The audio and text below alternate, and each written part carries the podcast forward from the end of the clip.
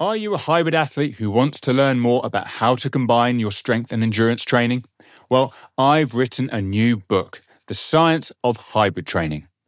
In this book, I provide insight into the misconceptions surrounding strength and endurance training by distilling the past 50 years of research and drawing on the conversations I had with great scientists, coaches, and athletes on the Progress Theory podcast. This book is essential reading for hybrid athletes and coaches who are looking to understand the key training variables and their effect on the simultaneous development of strength and endurance performance. Get your copy now, available to buy from Amazon. Now, let's get into the show. Hello, and welcome to the Progress Theory, where we discuss how to implement scientific principles for optimizing human performance. I am Dr. Phil Price, and on today's episode, we are joined by football coach and adventure athlete Jamie Carr. Jamie has started the Nothing Ventured campaign, where he looks to complete the Marathon des Sables, which is a six day ultramarathon across the Sahara Desert, and also row solo across the Atlantic Ocean, all to raise around £50,000 for children's charities. In this episode, Jamie and I discuss the reason why he's taking on these challenges, the logistics of these challenges, and how taking on big physical challenges can really help you develop and grow outside of your comfort zone. I've included the Nothing Ventured website in our show notes because you can donate to this amazing cause there. As always, please follow and subscribe to The Progress Theory via our Instagram channel, our YouTube channel, and also wherever you download your podcasts. And while you're there, check out all of our other content. Here is Jamie Carr. Jamie, welcome to the Progress Theory podcast. How are we? Uh, very good, Phil. How are you? Oh, not too bad, not too bad. Thank you so much for coming onto the show.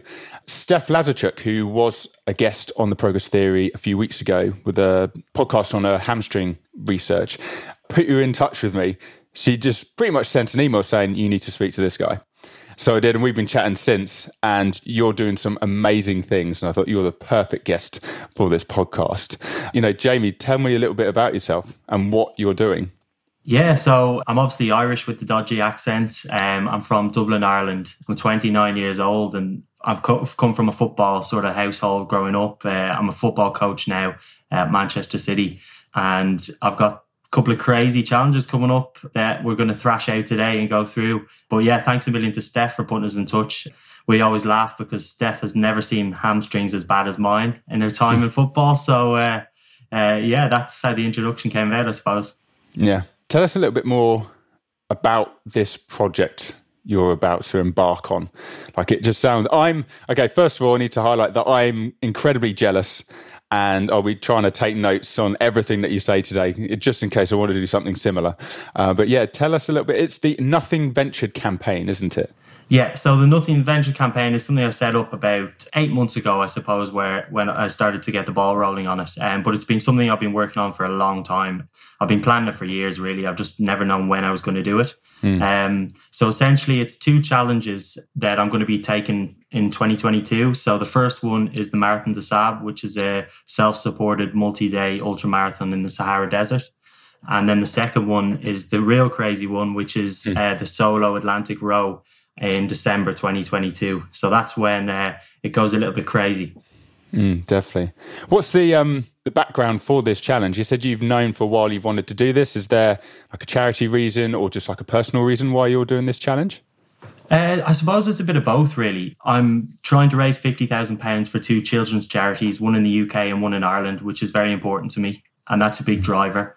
The other side of it is my personal reasons. Really, I love doing these sort of things. I love doing these challenges. And ever since I finished playing football, I suppose I've been searching for a purpose and, and something mm. to, to spark you in the mornings when you get up. And I found challenge to be exactly that. So I've done some smaller things over the years, m- marathons, uh, mountains, a few mountains as well. Um, and now I'm just sort of I've had, I've always had this in my mind, and I've always said I'll do it one day. I'll do it one day, and it's very difficult when you work in football because you're mm. limited with how much time you can get off. COVID came about, and I, it kind of was a bit of a realization that there is literally no better time than now, and who knows what's around the corner. So I kind of grasped that time and said, right, let's make this happen, and here we are. Yeah, definitely. What mountains have you climbed? Like it sounds like you've been pushing yourself quite a lot already. So this is the next step. Um, this definitely isn't the next step. I've done Kilimanjaro, which is basically a seven day walk, which uh, you've done. I saw on your Instagram you've done as well. Yeah. Um, and then the plan was to do Mount Elbrus, which is the biggest mountain in Europe, before doing some others. Um, however, COVID literally crashed that. I, I, had that booked and ready to go with the two two oh. months before it, it fell through. So it was a nightmare. Elbrus is amazing. I've done Elbrus as well. Yeah, I know. I saw that. Yeah. yeah. It looks unbelievable. The views and stuff look amazing. And it's a tough summit day, I've mm. heard. So I was looking forward to that but yeah, so and then I, have al- I've always had things written down that I want to do before I'm 30, want to do before I'm 40. Um, and then I so, sort of said these are the two main ones I wanted to do, and if I amalgamate them both and make a big sort of campaign out of it, I'll be able to hopefully raise a lot of money, which, like I said, is quite important to me.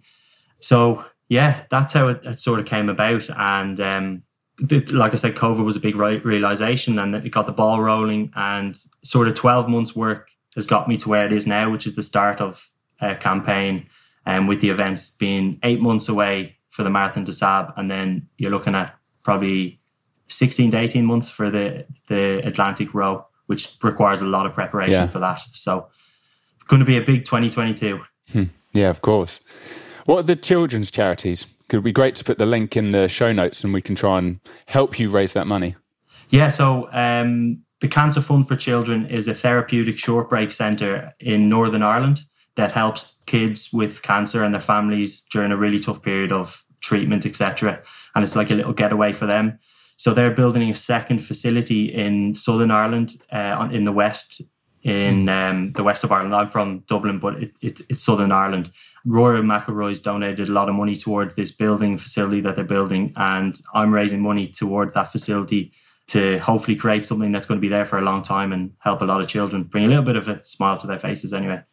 Mm. Oh, that's absolutely amazing.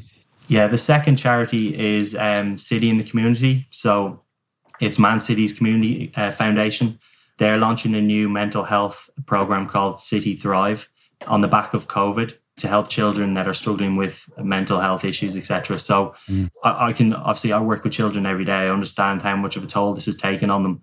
Like it's hard for me to get my head around my my sort of um, dreams and aspirations getting affected by COVID, but I literally for children, it must be mm. so much harder. Like I can't really comprehend how, how hard it must have been for them. So um, I just thought it'd be a, a, really good initiative as well to support. So yeah, the money's going to be split 50-50 between those two charities.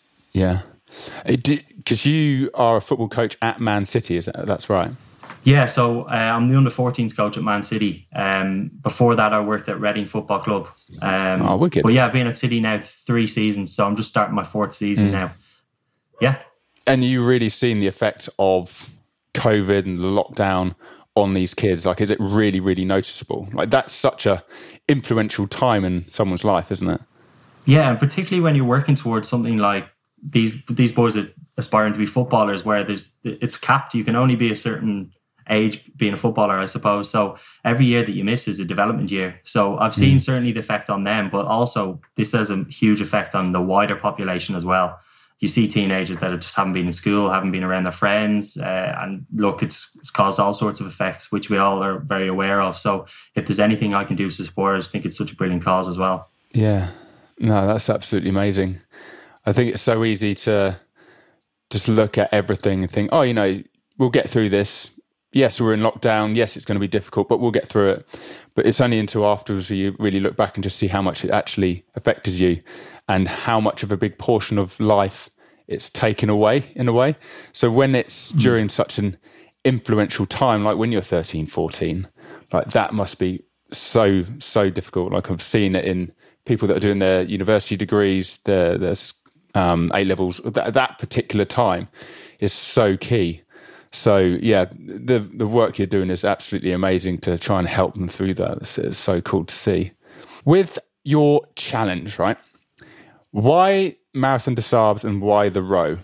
Good question. Um, I've always been obsessed with these races since I saw them on documentaries on the Discovery Channel, literally years and years ago. I remember sitting on the couch with my mum watching these programs, and ever since then, I've been like, I am doing that.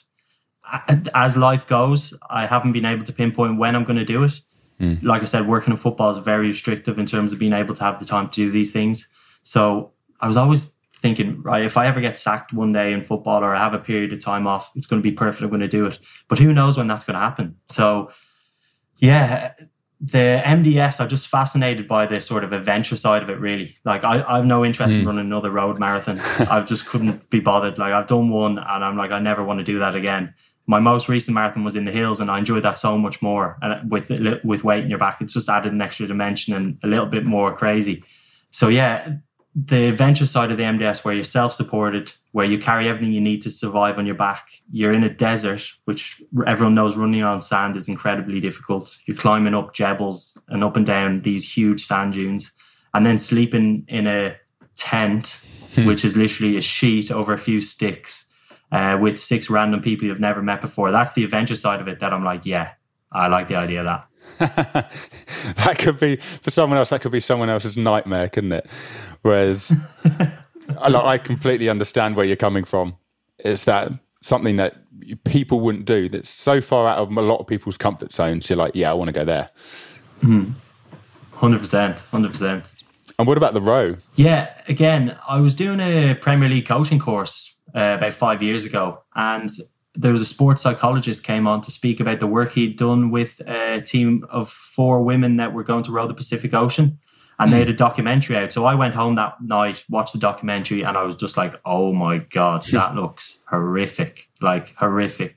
And a tiny little seven meter rowing boat uh, for months with like not seeing anyone, no contact from the outside world. They were a team of four, so it was quite hard. And I was just like, wow, that looks really, really cool. Never ever thinking that I'd do that. At that stage, I was like, amazing. Don't think it's possible for someone like me. I've no no experience of the sea. I'm not a sailor, no maritime experience. So probably not something I'll ever do, but it is amazing. And then as the years went on, I started to follow uh, a race called the Talisker Atlantic uh, Tal- Talisker yeah. Whisky Atlantic Challenge, and I started to see that random people with who are like me, no maritime experience, with a solid base of training, can actually do this. So I followed um, a guy called Damien Brown on Instagram, and he put up daily updates of his Atlantic crossing. And mm. I was just fascinated by that. Like he went solo, and I was like, that is literally so tough. That is as tough as, as it gets. And I was like, that I'm starting to believe now that I could maybe do it at this stage. And that was about three or four years ago, three years ago, maybe.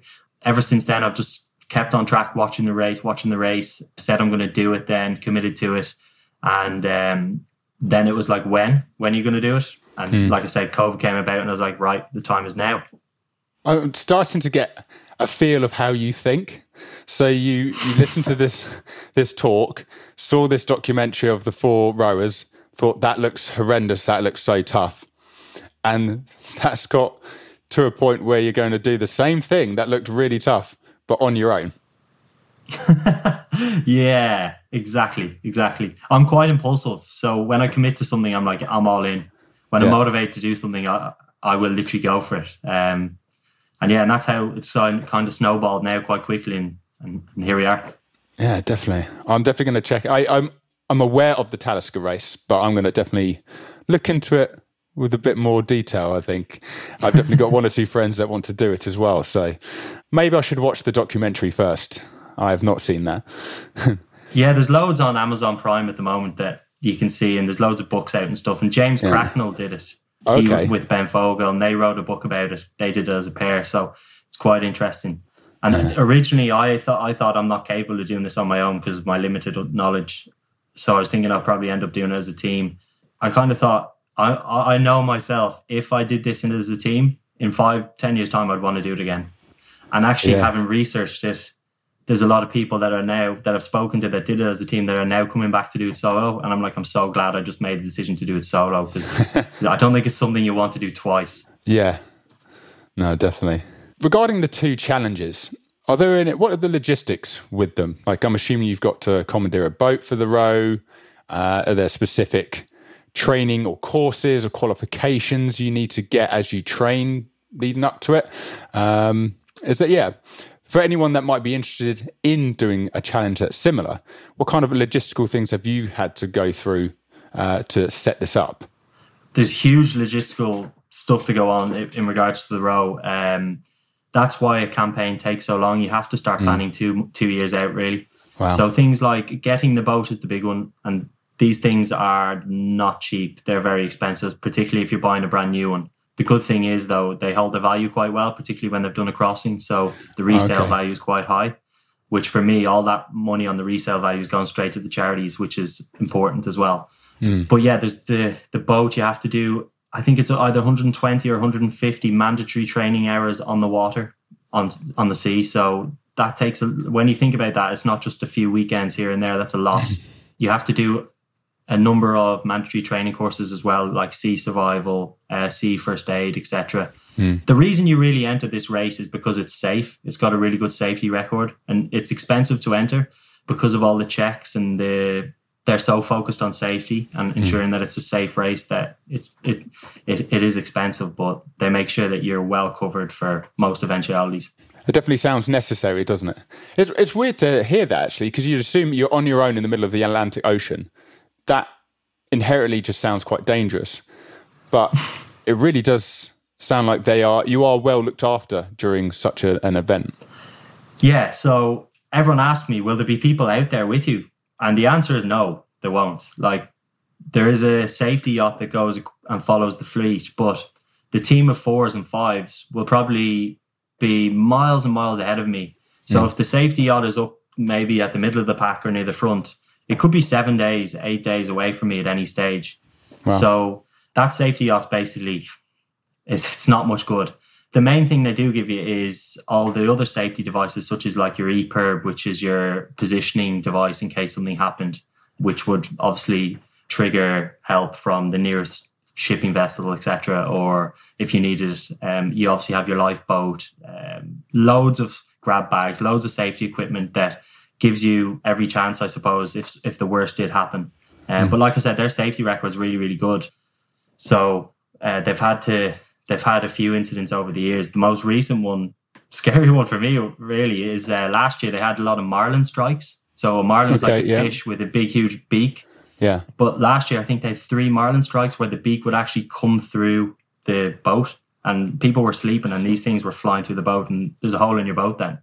So this year they've added a rule where you have to have like a Kevlar sort of a Kevlar sheet below where you sleep just in case these marlin strikes. So they're always as soon as something comes up, this race is very well prepared and they're trying to think of how we can make it safer. But there's all sorts of crazy things like that.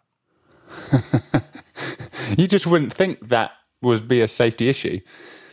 You think, oh, what happens if there was waves which capsized the vessel, all of that sort of thing. Not that you're going to get attacked by a, a number of different different fish while you're sleeping in the boat. exactly, exactly. So yeah, but uh, in terms of the, the the waves and the capsize, that is something that does tend to happen um, across the across the journey. So mm. these boats are designed especially so that they self right so that as long as you've done everything right in terms of your roles and responsibilities of keeping the cabin door shut, yeah, when it flips, it should just self right. And oh, if you're wow. out at the time, you, you need to always be clipped on, um, which I'm sure we'll touch on a bit later. But like everything is there as long as you do your bit. Yeah, follow your checklist. Make sure that you follow it to the T. Yeah, exactly. And that's one of the big things I'm training at the moment. There's the physical training, and then there's also mm. the other side of the training, which is for me discipline. Yeah. Um, it's probably one of my weaknesses in life. I'm the type of guy. I just got back from holidays actually the other day. I'm the type of guy that would leave the suitcase there half unpacked, like not fully thrown in the washing machine. That's me. So a big thing I'm focusing on over this preparation period is just ensuring that I don't leave crumbs. I do everything right because it's not just a little thing here or there. Mm. These little things become big things out there, and like it's life or death. If I don't clip on and there's a wave, I'm gone. There's no getting mm. back on the boat if I leave the cabin door open and water gets in, it's not going to self right. Yeah. So all these small things in day to day life that I'm usually pretty poor at, I need to make sure that I'm I'm sort of nailing now um, over the next eighteen months in preparation for sort of life or death. Yeah, no, certainly. I guess if there's the life or death situation, you pay a bit more attention, don't you? Ho- hopefully, yeah. You automatically just, hopefully. yeah, hopefully. But like you know as well as as well as anyone, when you're tired, yeah, are you still able to make those decisions, or are you are you going to go? Oh, it should be all right. Like, yeah, yeah. I've heard lots of stories of the rowers after a tough day that they don't quite um, tie their oars down at night properly if they've had a really tough day. They go into the cabin, they wake up next morning, oh, it's fine. They do that for five or 10 days. And then on the 11th day, there's a big storm. They wake up and their oar's gone because they Oh. haven't lashed it down properly. Yeah. And then you're now like, I've got two more oars left for the whole crossing. If one breaks, I'm dead, That's it. basically. Not actually dead, but you, you get rescued because Yeah. you cannot row with one oar, can you? So it's all those over. small little things. Yeah, it's all those small little things that it's a big part of my training, really, the training discipline. Um, and that's something I'm focusing on. Are there any logistical issues for the Marathon des Sables? I mean, obviously, long distances, five days in a row, immense temperatures. While you don't need to commandeer a boat and do all of that sort of thing, there must be quite a few logistical things that you've had to put in place to get ready for that event as well. Yeah, uh, I suppose like getting your nutrition right and your hydration right and having a plan in place for that, even when you're in those moments of real tiredness and suffering. Like day four, the MDS is a long day where you do double marathon. Um, and you get back, you tend to get back in the middle of the night and you're just absolutely shattered and you just lie down. All the people that have done this right have said that you still need to hydrate at that time. You still need to look after your feet because if you don't, you've still got two more marathons to run or another marathon to run the next day. So Yeah. the, the the MDS there isn't as many logistics. It's a much cheaper race, and more or less anyone can go and enter that. You st- you have to get your heart checked and stuff. Uh, but yeah, it's, it, like like I said, anyone can really enter that. But I'm not underestimating that. That race is going to be very very hard for me, uh, particularly in the heat. Yeah. Like I was away, I was away running last week in like 27, 28 degrees, and like it's has a noticeable effect even at that heat. Never mind 50 degrees or whatever it could be. Yeah. Funny enough, we actually have uh, Dr. Becky Neal coming on the Progress Theory in a few weeks' time uh, to talk about training in the heat. So uh, definitely pay attention to that episode, I think. Yeah, hundred percent. I'll get the notebook out for that one. Yeah, yeah. what are you doing for foot care? That is something I've seen on Amazon Prime. Was I think it was three brothers that did the Marathon des Sables, and it followed them through the through the event. And the thing that they kept saying, or it kept coming up on the show, was how wrecked everyone's feet were. Uh, and I'm guessing that you know you've got to find some way to avoid as much sand getting into your shoe as possible. The fact that you're on your feet for possibly 18 hours, especially on that day four, like your feet must just get wrecked. And as soon as your feet go, you can't run. So what kind of what kind of foot care do you think you will be doing, or is there something you're doing now in preparation? Well, they say that the two big things that stop people completing the MDS, the first one is dehydration, the second one is foot care. So they're both equally as important, really. Yeah, Just for people to understand it, I suppose you have your trainer, your runner, your shoe, I suppose, and then you have a gaiter that goes around it, and that's fixed to your shoe. So that's ideally there to keep the sand out. But everyone that's ever been to the beach will understand that you cannot keep sand out of everywhere. Sand ends up everywhere, especially hmm. in a desert. So as soon as as soon as the sand gets in your in, inside your shoe, I suppose, then you have the heat, the sweat, and the, the movement equates to friction, and you're in trouble. Best advice I've heard so far is as soon as you feel those little bits of discomfort in your feet, is to treat them there and then. Don't wait. If you wait, Yeah. you're in big trouble because a lot of people say, "Oh, just grizz it out, just push yourself, get through it." In fact, I think that's just stupid in those moments. In those moments, you need to be sensible rather than just being a lunatic. So taking five minutes to sort your shoe out, empty it, make sure it's right, um, is probably invaluable. And then long term, I think people have said try and avoid water and, and wetting your feet up to two weeks before the race just because it softens your foot. So you need to try and like harden the skin, I suppose, in preparation. So I might I have to look into that further, but that's something I might explore. And then just trying to wear the most comfortable shoe.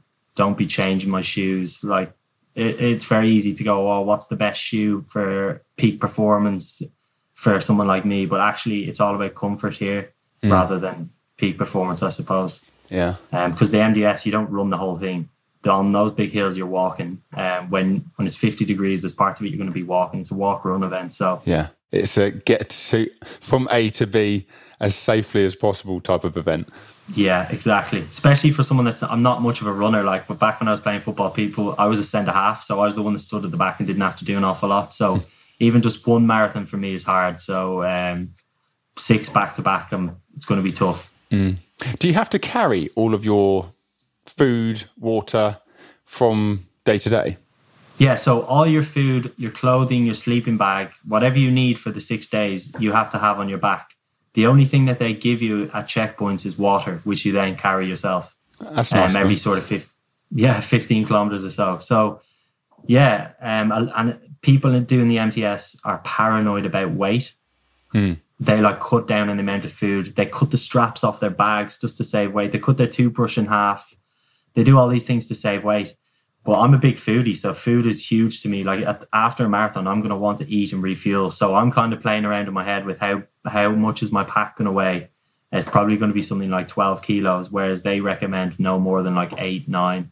But I know the importance to my like food is to my morale. Mm. Like if if I want to keep going, I want to know that I have something there to to look forward to. I suppose. Yeah. The the other thing is they they give you a tent, but when I say tent, it's not a tent. It's basically a Berber tribal tent, which is basically a few sticks and then there's a sheet over it and an old rug on the floor.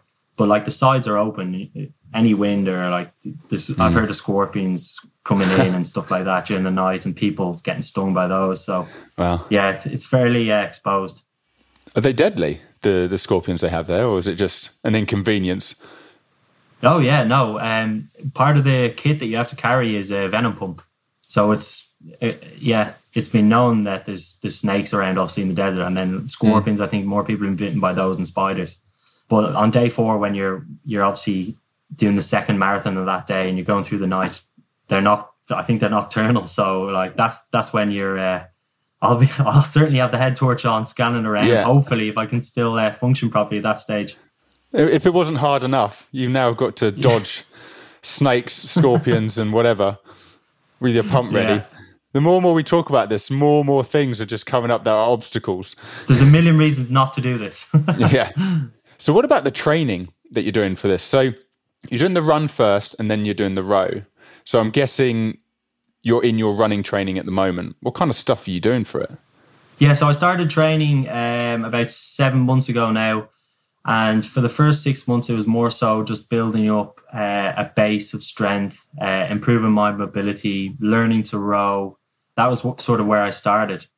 And the big, I, am I'm, I'm working with a guy called Gus Barton, who's a PT who has done a two ocean, one ocean row and one uh, rowing around the UK.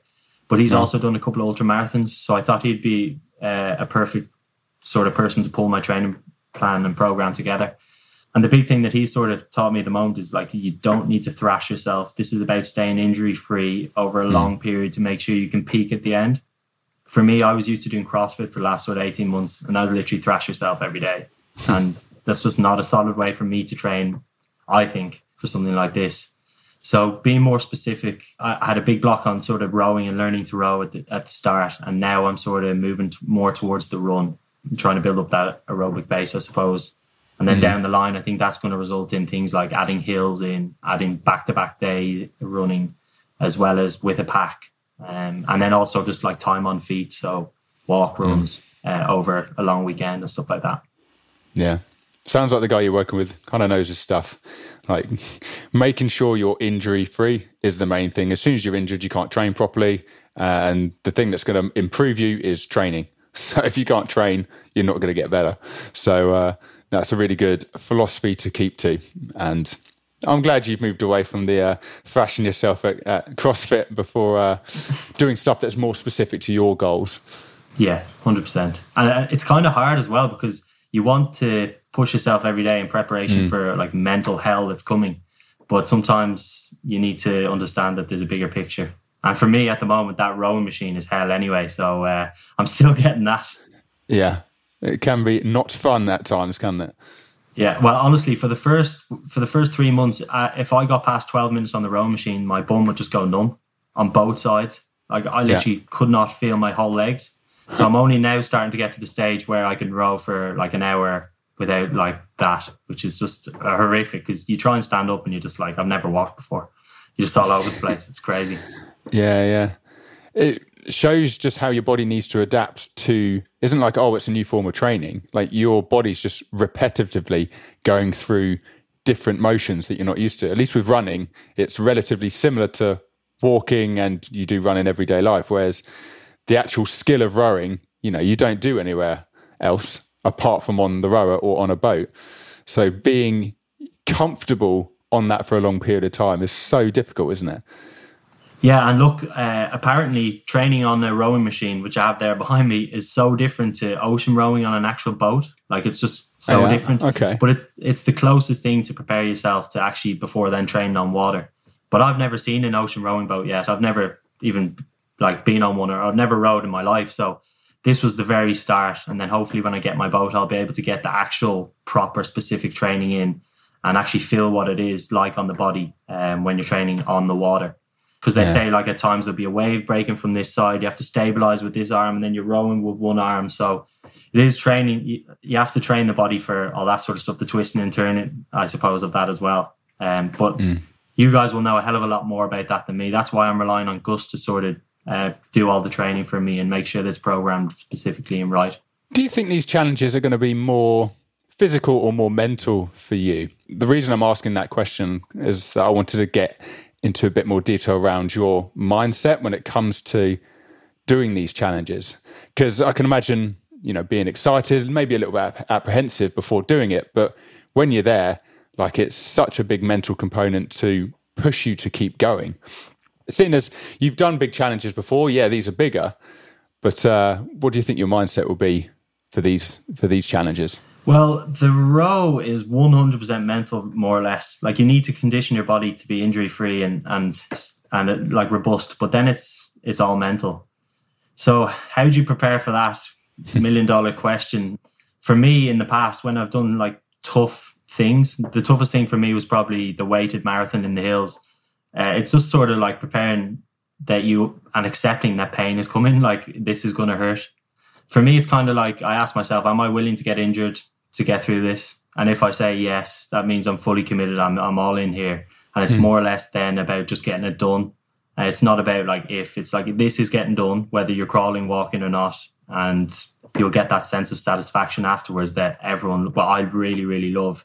Um, and that's why I do these things for that sort of the rewards that, that come afterwards. So yeah, it's kind of like flicking that switch in your head. That's like, it's coming, get ready for it and accept. Accept. That's that's that's a really good way of thinking about it. Because everyone, when everyone talks about mindset, it's, they talk about the approach to it, like before they do it, and sometimes they talk about that voice in their head that may be telling them to stop. But if you've already accepted what's to come, surely that voice in your head telling you to stop wouldn't be there because you've accepted it already. that voice telling you stop, it hurts, doesn't exist because you've accepted it's going to hurt already. Yeah, and th- the funny thing is that uh, people often often overlook is the training. You have this every week.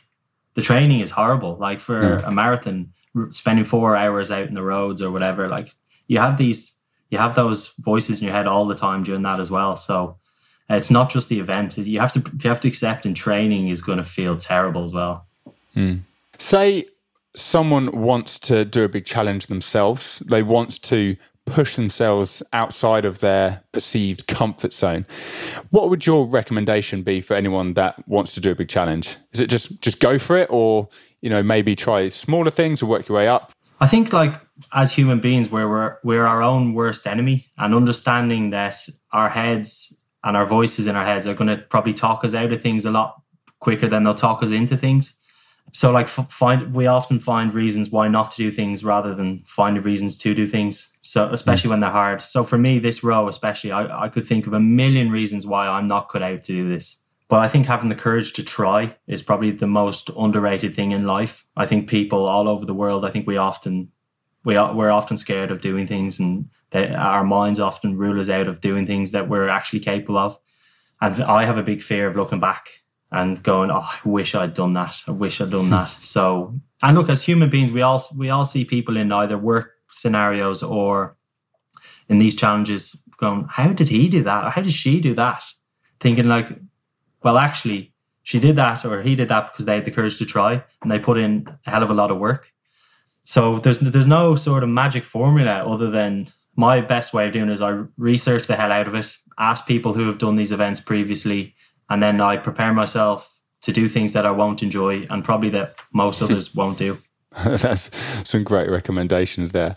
Ask lots of questions and just accept you're not going to enjoy it, but that buzz at the end is going to be euphoric. Yeah, exactly. When you're sitting on the couch with your feet up Um, having a Domino's, that's when Yeah. you can uh, be proud. It's always a Domino's, isn't it? as soon as the bigger and bigger the challenge gets, is. what are you going to eat afterwards? Well, it's pretty big, so Domino's, obviously. Thick crust. It's never like I'm going to go for a curry. You know, curry is just something you do with your friends. But if it's a big challenge, what are you eating afterwards? Domino's. Yep. Spot on. Spot on. Yeah, Exactly that.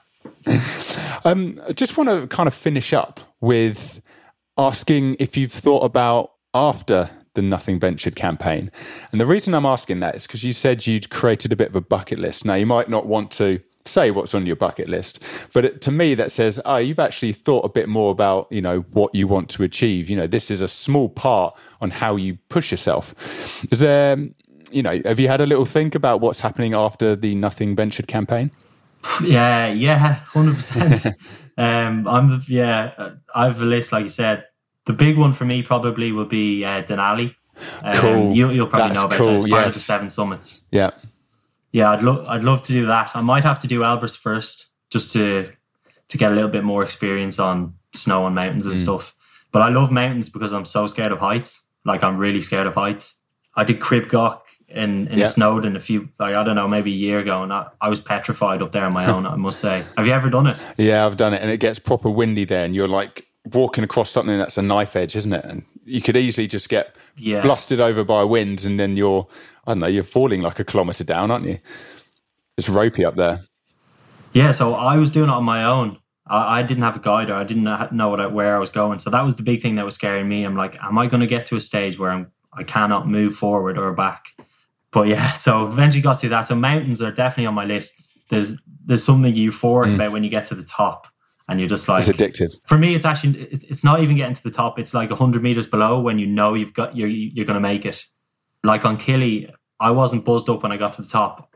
When I got to the the little bit just below, I can't remember what it's called. yes. That was where it hit me. I was like, "Oh, this is amazing!" You're watching sunrise, and you can see the curvature of the earth, Yeah. and that's yeah, the feeling you get when you're there is just like, "Wow, this is this is incredible." Yeah. So, Denali's definitely on my list. Um, and then I'd love to go to the Himalayas and stuff, uh, but I don't think I have any interest in Everest. Um, Okay.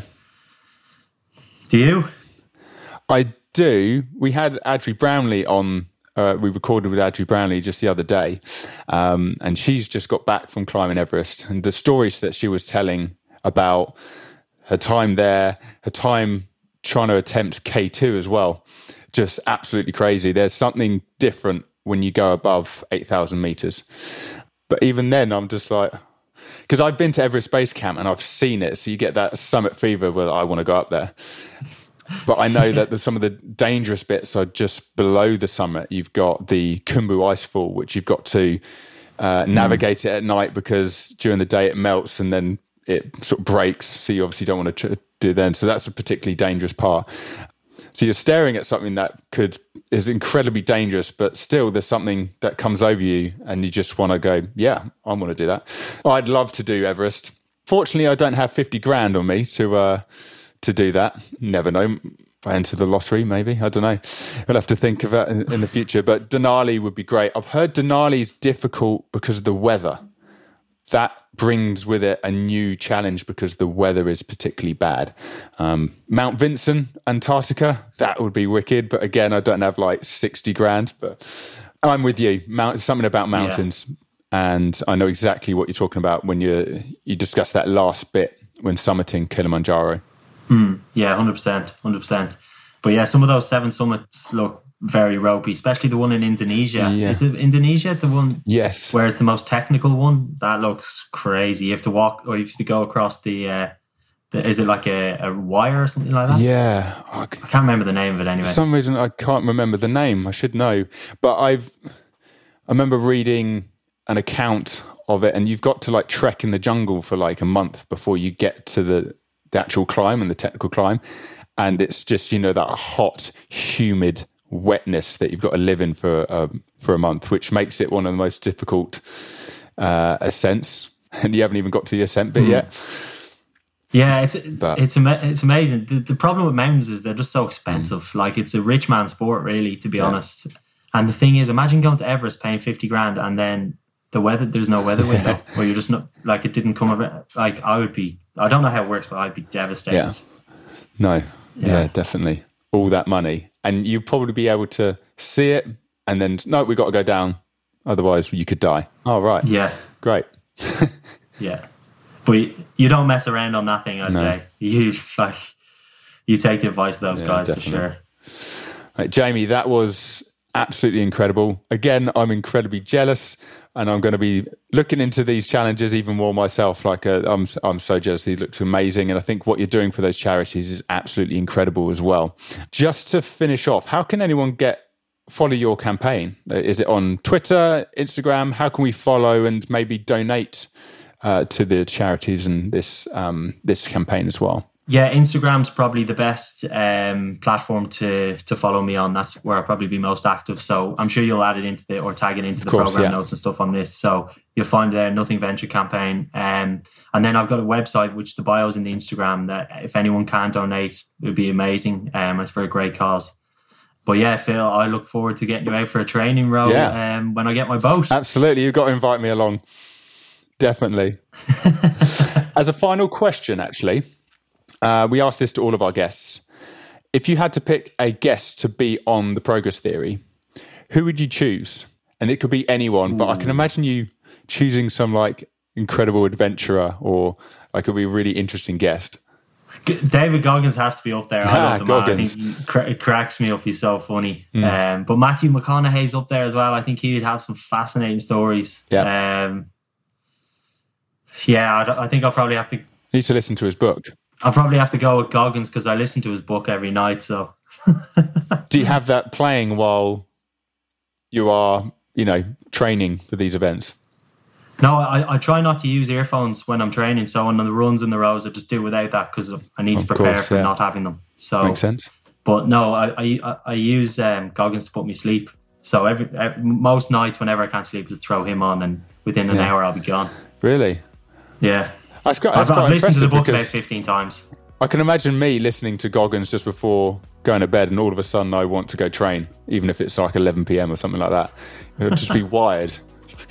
Come on. Yeah, that's probably why I don't sleep very well at the moment. Anyways, Jamie, thank you so much for that. And everyone, check out Jamie's Instagram, his website, and if you can donate, that would be amazing as well. Jamie, thank you very much. Brilliant. Thanks a million, Phil. Thank you to Jamie for coming onto the Progress Theory and talking about his Nothing Ventured campaign. It is incredible what he's doing to raise money for charities, and it will have such an impact on people's lives. It was an inspirational episode and one which I hope encouraged everyone listening to complete their own bucket list. As usual, I just wanted to provide some final thoughts on key areas of the episode which really stood out for me. Personally, it was such a shock to me to learn about so many additional dangers associated with these challenges. I understand the dangers of dehydration, heat stroke during the Marathon des Sables. It just didn't cross my mind that scorpions could also play a huge factor. Similarly, in the row, being attacked by marlins, I would have never have thought that. These are dangers you only find out by experiencing it firsthand. So, like Jamie says, when looking to take on a new challenge, find many people who have done a similar challenge and ask as many questions as possible. Secondly, I enjoyed hearing Jamie's drive and determination.